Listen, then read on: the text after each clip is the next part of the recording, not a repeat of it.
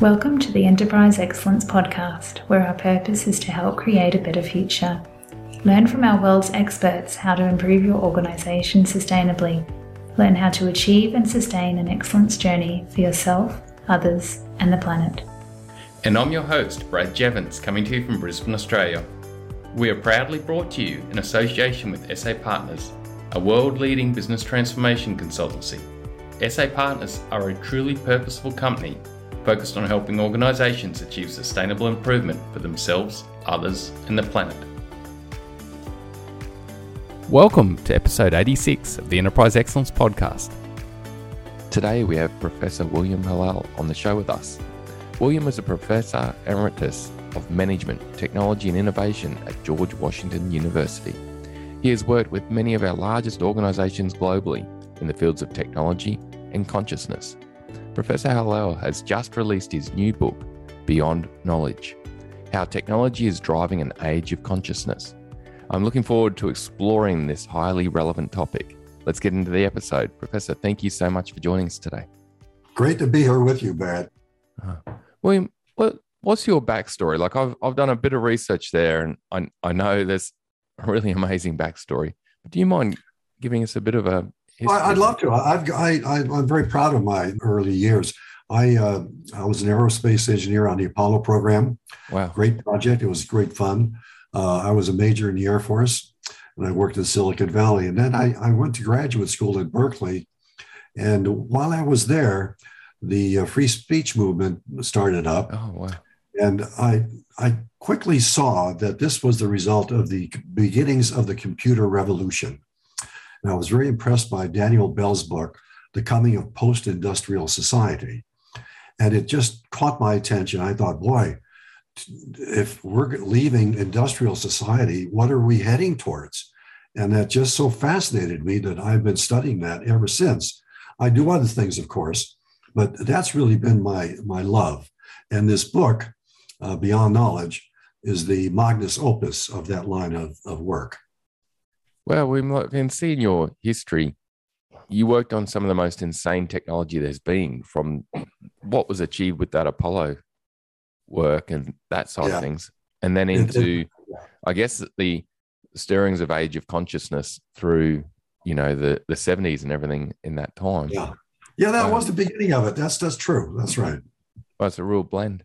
And when with it, the what is the central focus of the book? Like I've I've had a read through the uh, the information and it's a sure. real blend of here looking at okay technology and and and consciousness but can you explain that for us please? Sure. Uh, the base the book is basically a study of social evolution. That's the main thing i've done here. Uh, i've taken a, a, really hard look at the uh, the rise of civilization over uh, millennia. So i plotted the entire rise of civilization using real scales real data it, and all you can see this if you go to uh, a little post of the book at beyondknowledge.org, beyondknowledge.org. So this is a real breakthrough, I think. It helps us understand uh, how civilization has evolved. And what we see is that it's, it's a life cycle. It started out very slowly, just like all life cycles do, and it's, it's been rising dramatically just in our lifetime, just last two, 300 years. It's really amazing, just absolutely amazing. And um, all life cycles end, and uh, we progress through the agricultural stage, industrial stage, services economy, and the knowledge age, last two decades. Now we're entering, we're going beyond knowledge. And beyond knowledge, by definition, is consciousness, values, beliefs, emotions, all of that higher order thought, the things that computers are not really good at.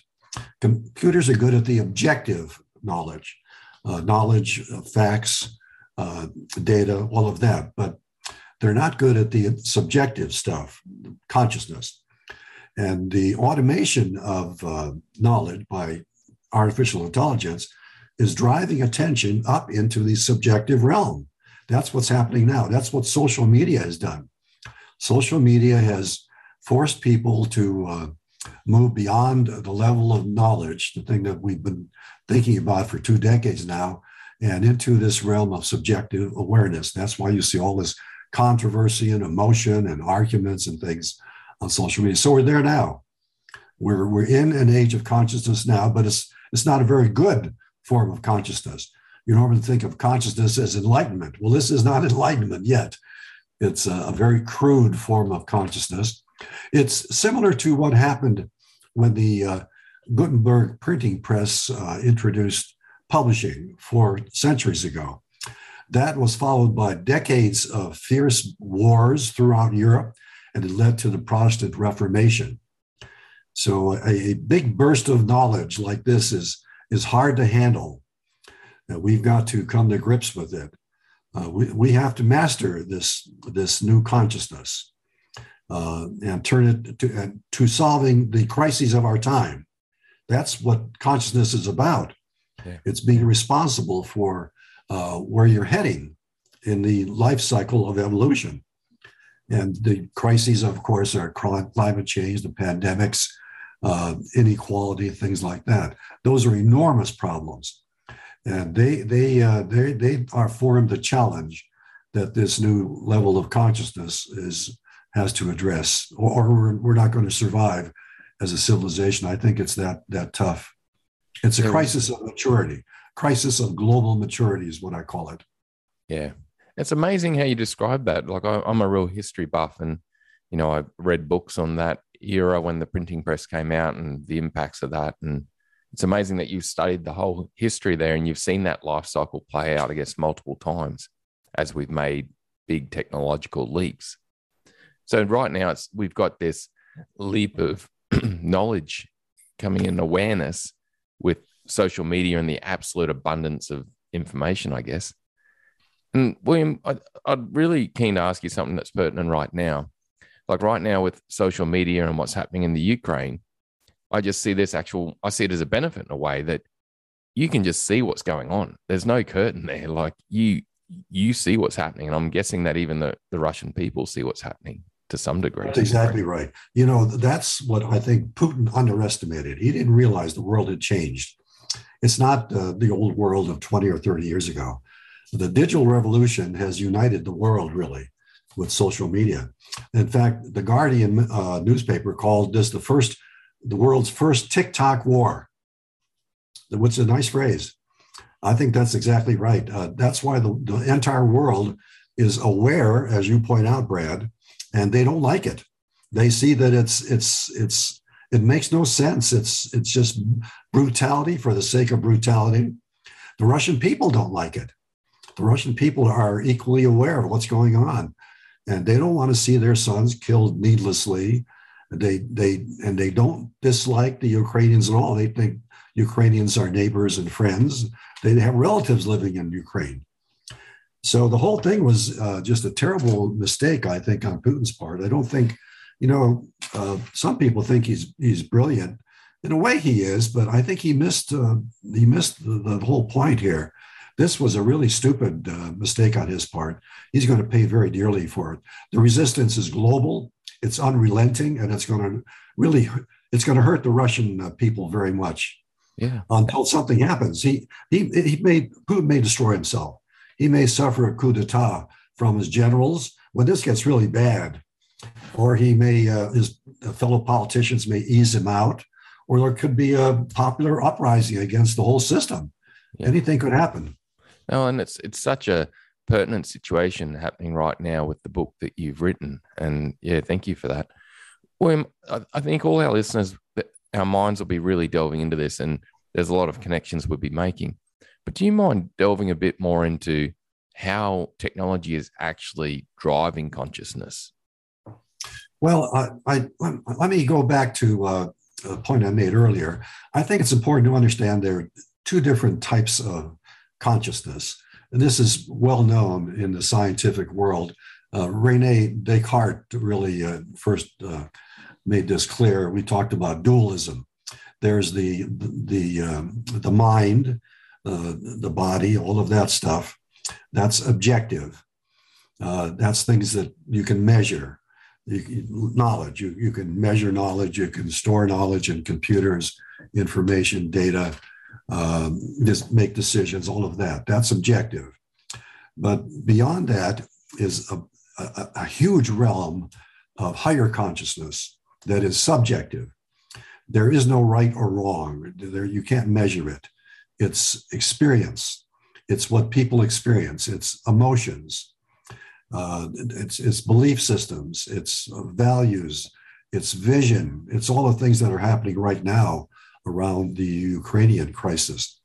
And that realm is more powerful. The subjective uh, uh, forms of consciousness dominate the objective forms. People usually choose their beliefs in whatever way they, they come about them, and then the, they, they select data and information to uh, back up their prior beliefs. Of course, some, some people uh, modify their beliefs based upon knowledge, but that's, that's something else. But generally speaking, uh, subjective consciousness, values and beliefs and emotions dominate the objective realm. That's why in the United States we have what we call the post factual phenomena. All of these crazy ideas that are circulating that have no basis in fact.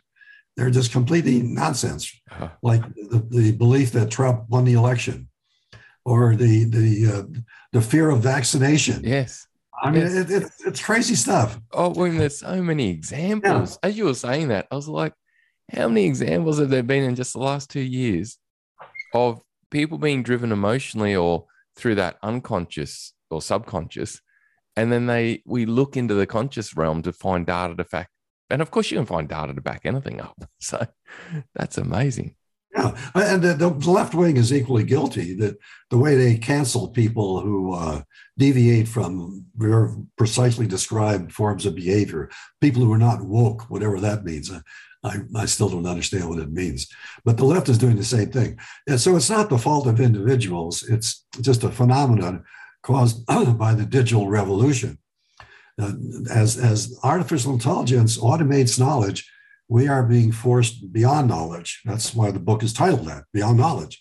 We are living beyond knowledge now. The yeah. world is, in fact, living beyond knowledge in, in the sense that major decisions are made not on the basis of fact, but on beliefs and values and emotions. And it, that's why it's such a struggle. Yeah. That's why we see political gridlock everywhere. And so, William, really from early on the conversation, you know, you were mentioning that there's potentially a journey we're going to go through to really, hopefully, bring this to the highest level of uh, amazing outcomes, like what happened with the printing press. But there was an era where things were traumatic. Um, on that, how does, you know, this consciousness that we're now heading into enable us to solve today's crises? Like, how does it, how do we get to that place where we're using it in a, a very positive way to help on climate change, to help on economic challenges, social situations? That's a really good question. It, it goes to the heart of the book, and it's a tough question. There's no good answer to it. The, the simple answer is that more facts are not going to do it. Uh, we have all the knowledge we need. So trotting out more facts is not going to do it. We have to change consciousness. We have to change the way people think. And that's tough. That's really hard. Uh, I think it's happening. Uh, and, and I, I, like the, the, response to the Ukrainian crisis, for instance. I also am very impressed by the changes in the corporate world. Uh, you and I were talking about that before the show. The uh, decision made by the Business Roundtable in the United States two years ago was revolutionary. It gave up on the principle that profit should be the dominant goal of the corporation, and it accepted, excuse me, the legitimacy of the goals of all other stakeholders employees, customers, uh, suppliers, distributors, the public, everybody who uh, is part of the firm, really but is not usually recognized as such. So this is a, a revolutionary change. Um, and the reason they've done it is I think business people are they're pragmatic if nothing else. And they see that the world is going to hell in a handbasket. The climate change, uh, pandemics, uh, the inequality problem, uh, financial instability, terrorism, all that stuff. And they also see that government can't do it alone. So they they just made made manifestly clear to them that they've got to step up to the plate and take on bigger responsibilities if we're going to survive as a civilization. And I don't think this is uh, uh, a compromise on the um, the virtues of free markets and capitalism. It simply expands the the uh, the range of interests that corporations serve to include the other parties that are essential to success. Now that's the way to see it. That employees and customers and the public and all of those other constituents are resources that the corporation needs to perform well. So the I've studied this extensively uh, as, as a socio-economic system. And it's it's uh, it's a new reality that we should we should understand. It's, it requires a change in economic consciousness. We have to see business as more than just money. We have to see it in its social context as well.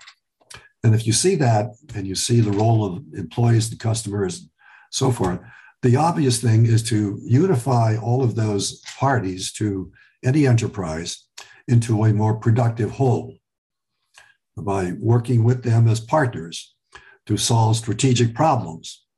Because only employees know what's going on at the grassroots, only customers know what they really want and need and the problems they're facing and so forth. So, by working with stakeholders, the corporation can uh, create more value for everybody.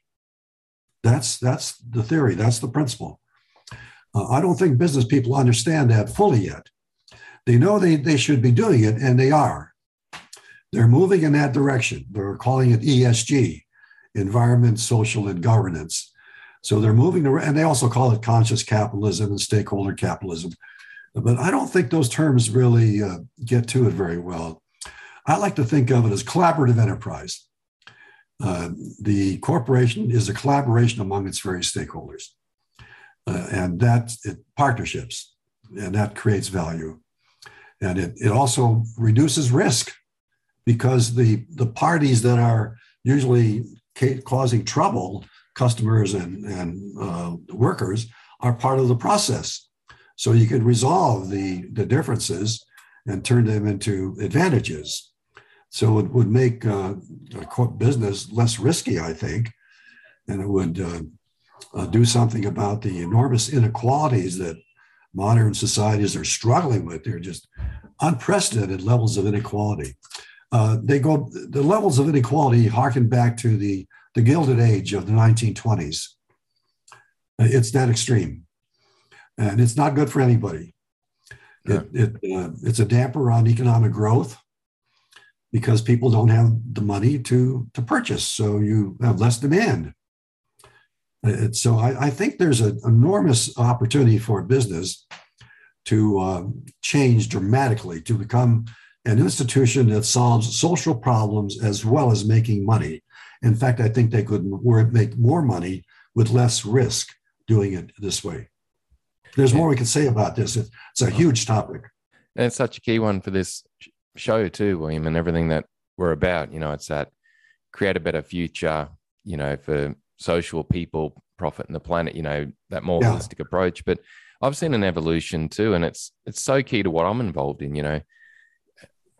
It's like business was this authoritarian where you get promoted up into leadership and then eventually leaders end up looking at the frontline employees as if they're idiots or something or they don't have a brain or I don't know what happens. It's like I'm the expert, I become the leader.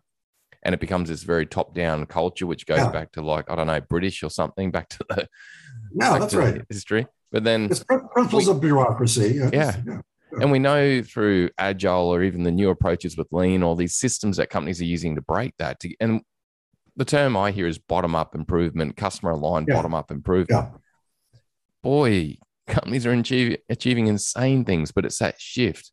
It's people being able to make that shift consciously, like you said, but then also system wise to create that in, in the company. And that's such a pertinent topic you just covered. And, you know, shifting from this top down authoritarian culture that we've been so used to for so long, where there's that disconnect from leadership to the frontline employees and customers to getting that in you know really focused customer alignment and bottom up improvement. Yeah. Just it's it's so pertinent to this episode and what we're about. It is. And it, it's one of the most important things that's happening today i think because uh, I think uh, business people could lead us out of this uh, crisis of global maturity that I call it. Uh, the, business is the most powerful institution in the world, and uh, they are pragmatic. They know how to get things done, and the fact that they are uh, that they see the challenge and are moving in the right direction is very encouraging. Uh, if business people can understand the full significance of what I've been describing here, I'm not sure they do yet. I'm not sure they they fully appreciate the fact that this could be a competitive advantage. You know, it's, it's not a compromise. It's not the old social responsibility where you're doing good in a philanthropic sense. This, this would be a competitive advantage yeah. as well as ser- serving society's needs better. And business people could become the heroes of society instead of, uh, you know, they're often disgraced. Most of the people I know hate business. They, they have horrible uh, uh, impression of business people and corporations. They, they, they, over decades of behavior, they've seen such horrible things happen that they, they are convinced that corporations are, are greedy and will only do things that make them money. It's a terrible reputation, just terrible. Yeah, and in the last the last five to ten years, there's been an amazing shift. Like you and I were chatting before the show about, you know, for me, five ten years ago, environmental was not even up in the top two with most companies I spoke yeah. to. Yeah. Now the majority of them, it's number one or two. But the there is a clear win-win, and boy, the ones that really nail this more holistic approach, like you said, to create that greater consciousness in the organization and that greater engagement and alignment and the energy they get out of it, but also the competitiveness they get. It'll it'll eat others up. Like they'll end up really being. It's a win-win, isn't it?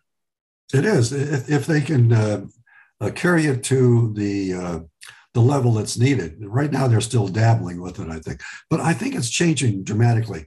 Uh, I was heartened by the fact that the um, Fortune magazine accepted an article of mine that is a full-throated call to transform capitalism into what I call collaborative or democratic enterprise. I mean, I don't mince any words here, and they accepted it. Now that tells me a lot. I don't think they would have accepted this piece 10 years ago. No, the they, fact that they are going to publish this tells me that it's here. They know it's here and they're trying to get their readers to uh, think about it seriously. Yeah. William, I've got a question that might be out of left field a bit here. The positive of where we're going is that we've got amazing access of knowledge. Our consciousness is evolving. There's a dangerous time potentially to come because of basically you and I spoke about a number of the examples over the last two years where we'll go to that subconscious level, choose a path, and then we can draw on whatever data we want to justify yeah. it. Right. But with um with with the journey, what do you see that's needed for us to actually shift through it and truly get more holistically to that area where it's really achieving great outcomes? Another great question. Boy, you're really on top of this, Brad. Um, um, go back to my study of social evolution, another thing I learned from the study of social evolution is that, excuse me, every stage in uh, in the social development has been uh, driven by a revolution in thought. Uh, the Industrial Revolution is a great example. Um, industrialization uh, took off because of what the great sociologist Max Weber called the Protestant ethic a very famous book, The Protestant Ethic and the Spirit of Capitalism.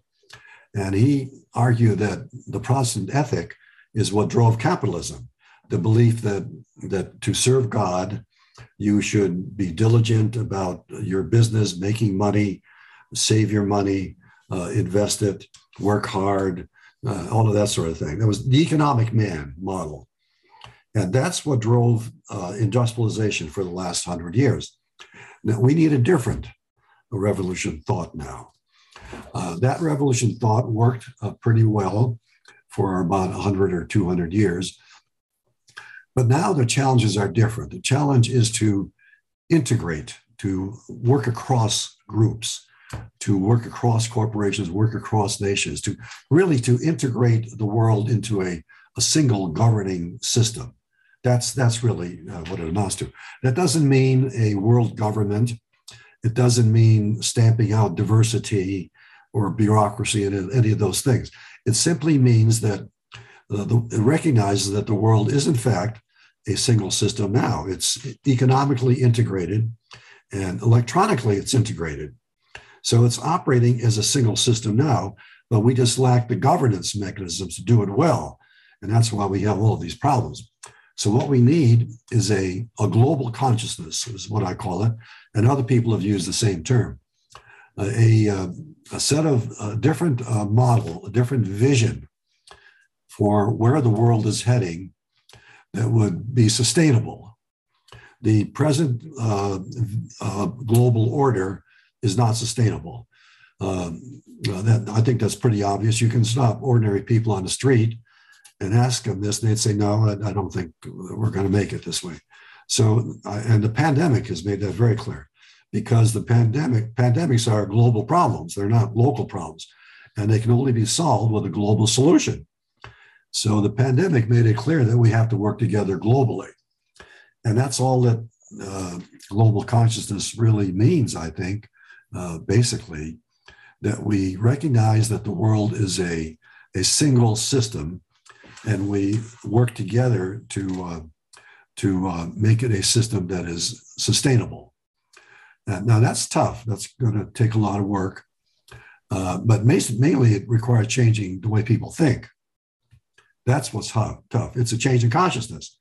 We need a revolution of thought, just like the revolution of thought of the Protestant ethic. Uh, and I, I, think it's it's likely come uh, we did a study at my company, uh, my company TechCast, pulls the knowledge of uh, hundreds of uh, thought leaders around the world to make most informed uh, decisions on tough issues that are hard to handle any other way. And I, we forecast all breakthroughs in emerging technologies, social trends, wildcards, things like that. But we focused on the uh, what I call the mental spiritual revolution that we think is coming, the revolution to a global consciousness. And our estimate is that it's likely to happen about 2030, eight years from now, plus or minus about five years. I think that's a pretty good forecast. That's I think we're likely to see it happen uh, by somewhere around the end of this decade. In fact, it could happen the next few years. I, I love that world you described there. Like in, in a way, don't we know in, with the World Wide Web and with social media and the, the speed of communication, we've got the system. There's this global system now where we're all connected, and yeah, exactly. And it's now the like you said the the way we think and the governance of it to basically take us there. And you can see the fragments of it already, you know, with the United Nations and a lot of the things that were put in place after World War II. Well, the United Nations has been a flop so far. Uh, it could be re- rejuvenated if we develop a global consciousness, perhaps. Yes, yes. But, but yeah, that, in fact, you know, the the Ukrainian crisis could work out to usher in a global consciousness. If this works out the way I think it will, even if Russia uh, occupies U- Ukraine, uh, there's, there's going to, the, the Ukrainian people are fiercely resistant against this. And they're supported by the Russian people. The Russian people don't like this either. Yeah. Uh, so the pressure on Putin is enormous, enormous.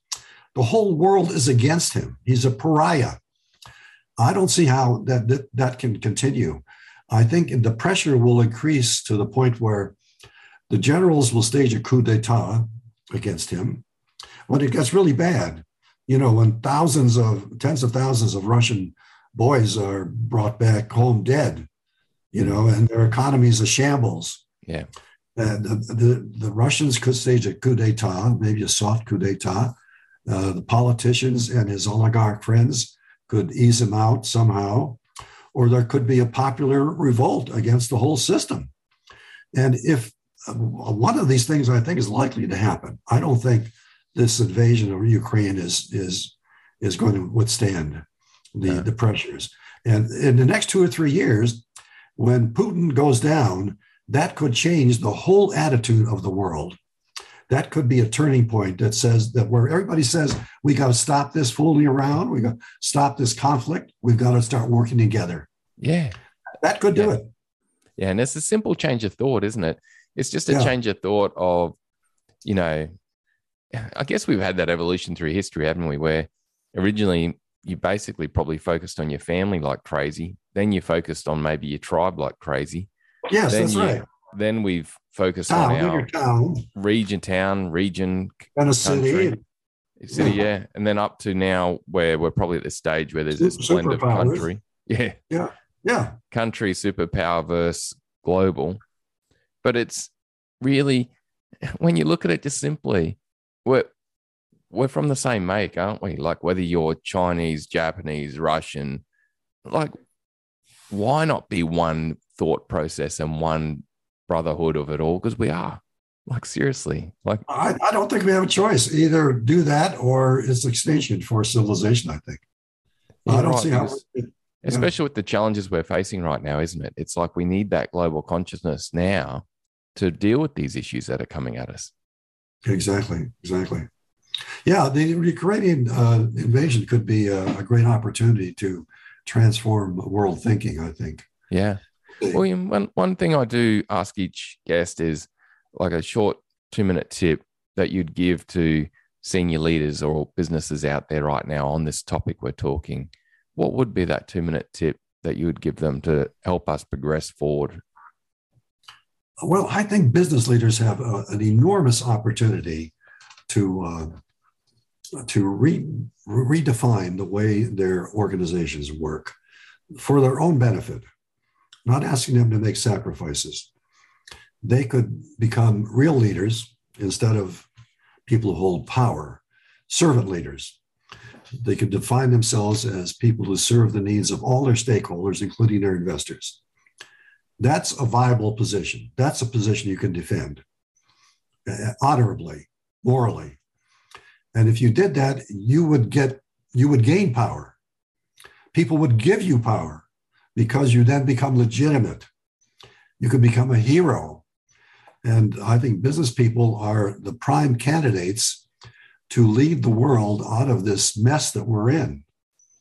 So I, I, I would suggest as business people should uh, think carefully about how they can redefine their role to uh, s- serve themselves and their nations and the world a lot better. William, you've just taken the whole concept of servant leadership to a whole new level for me. Thank you, Brad. Thank you. That was an insight.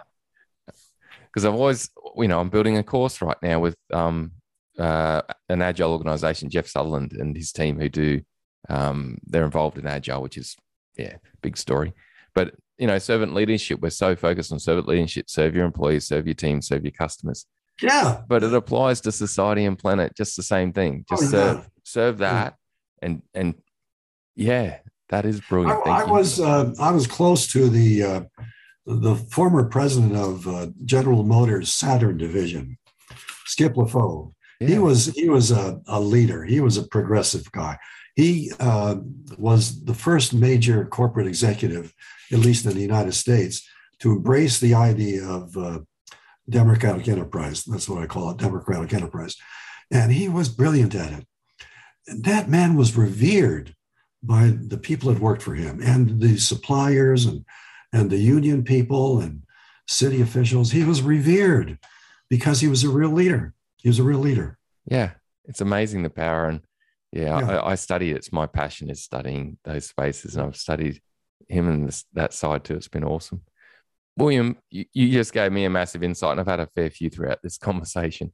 What's been a recent insight for you, mate? mate? What's been a recent thing that you've gone, wow, okay, that's that's new. Well, the the uh, uh, the my understanding of the uh, the possibilities for the Ukrainian war that I just uh, knocked off the, an op-ed piece this morning that uh, I hope my publicist can place in a major paper. It's called uh, uh, "Ukraine is a Great Opportunity," and the subtitle is uh, "World Opinion Can Force Autocrats Down or Back" or something yeah, it's a it's a nice piece. I, I didn't I didn't see that. I, I didn't think I could write that.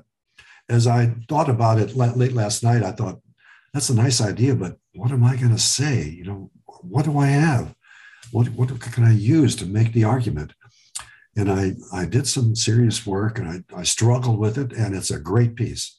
It's really, it's one of the best pieces I've done. I like it. Uh, William, I, I, we'll put some links into the, I'd love to put some links in the show notes to that, uh, the Forbes one, for the Fortune, the article you did recently on the um, greater global consciousness and environmental and business. And um, oh. we'll put some links to that too. That'll be great. That'd William, be great. How, how can people get hold of your book, uh, reach out if they have questions, connect? Well, um, the book is available at Amazon, uh, Beyond Knowledge uh, Technology is Driving an Age of Consciousness. And you could go to uh, the posting on my site, beyondknowledge.org, and find a, a nice synopsis that'll tell you about the whole everything you want to know about the book. Or you can just go to my site, billhallal.com. Uh, I do a newsletter uh, that's it's a remarkable newsletter, I, I think. Uh, it's not really a newsletter; it's a research uh, forum. I use it. I use the the ten thousand readers I have as participants in action research, where we do studies uh, on all of these tough issues.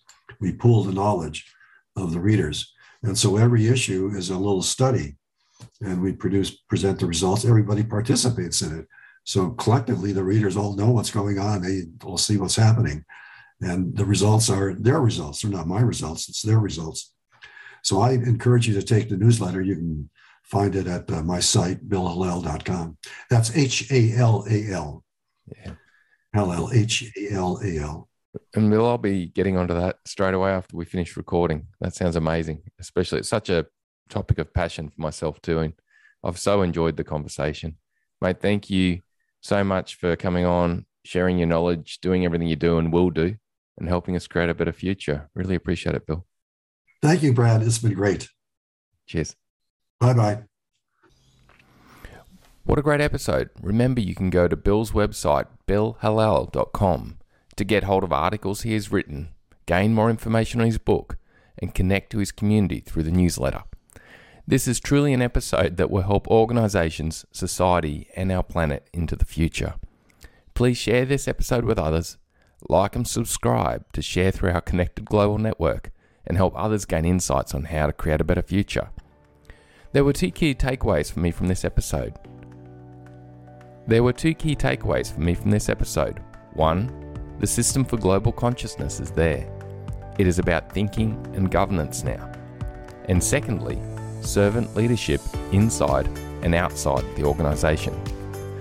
The first key takeaway for me was a conversation about the system for global consciousness being in place now. I really gained the understanding from Bill that it is our way of thinking and global governance that counts now. Currently, there are examples like Bill and I discussed of our subconscious consciousness and emotions being divided. You know, our thoughts and emotions driving us to look for conscious data to support that and leading to divided thought on key topics and sometimes extreme outcomes. On a key topic like climate change, respect for wildlife, and respect for people around the world as a whole, it would be amazing for us to see us unite our consciousness. Imagine a world where on these topics we were united, working together as a global entity to improve for the future. It's all there, it's at our fingertips. It would be amazing to see it play out. The second key takeaway or insight from Bill was a discussion on servant leadership being greater than within your organization. Servant leadership being about your customers and serving your people, but also serving society and the planet. Wow, that's a powerful insight. You know, a thought like that can rapidly shift our thinking and will unite and help us create that global consciousness we're talking about rapidly. What an amazing episode! I gained so much from the conversation, and I hope you did also. Thank you, Bill, for everything you have done and continue to do to help us create a better future. Bye for now.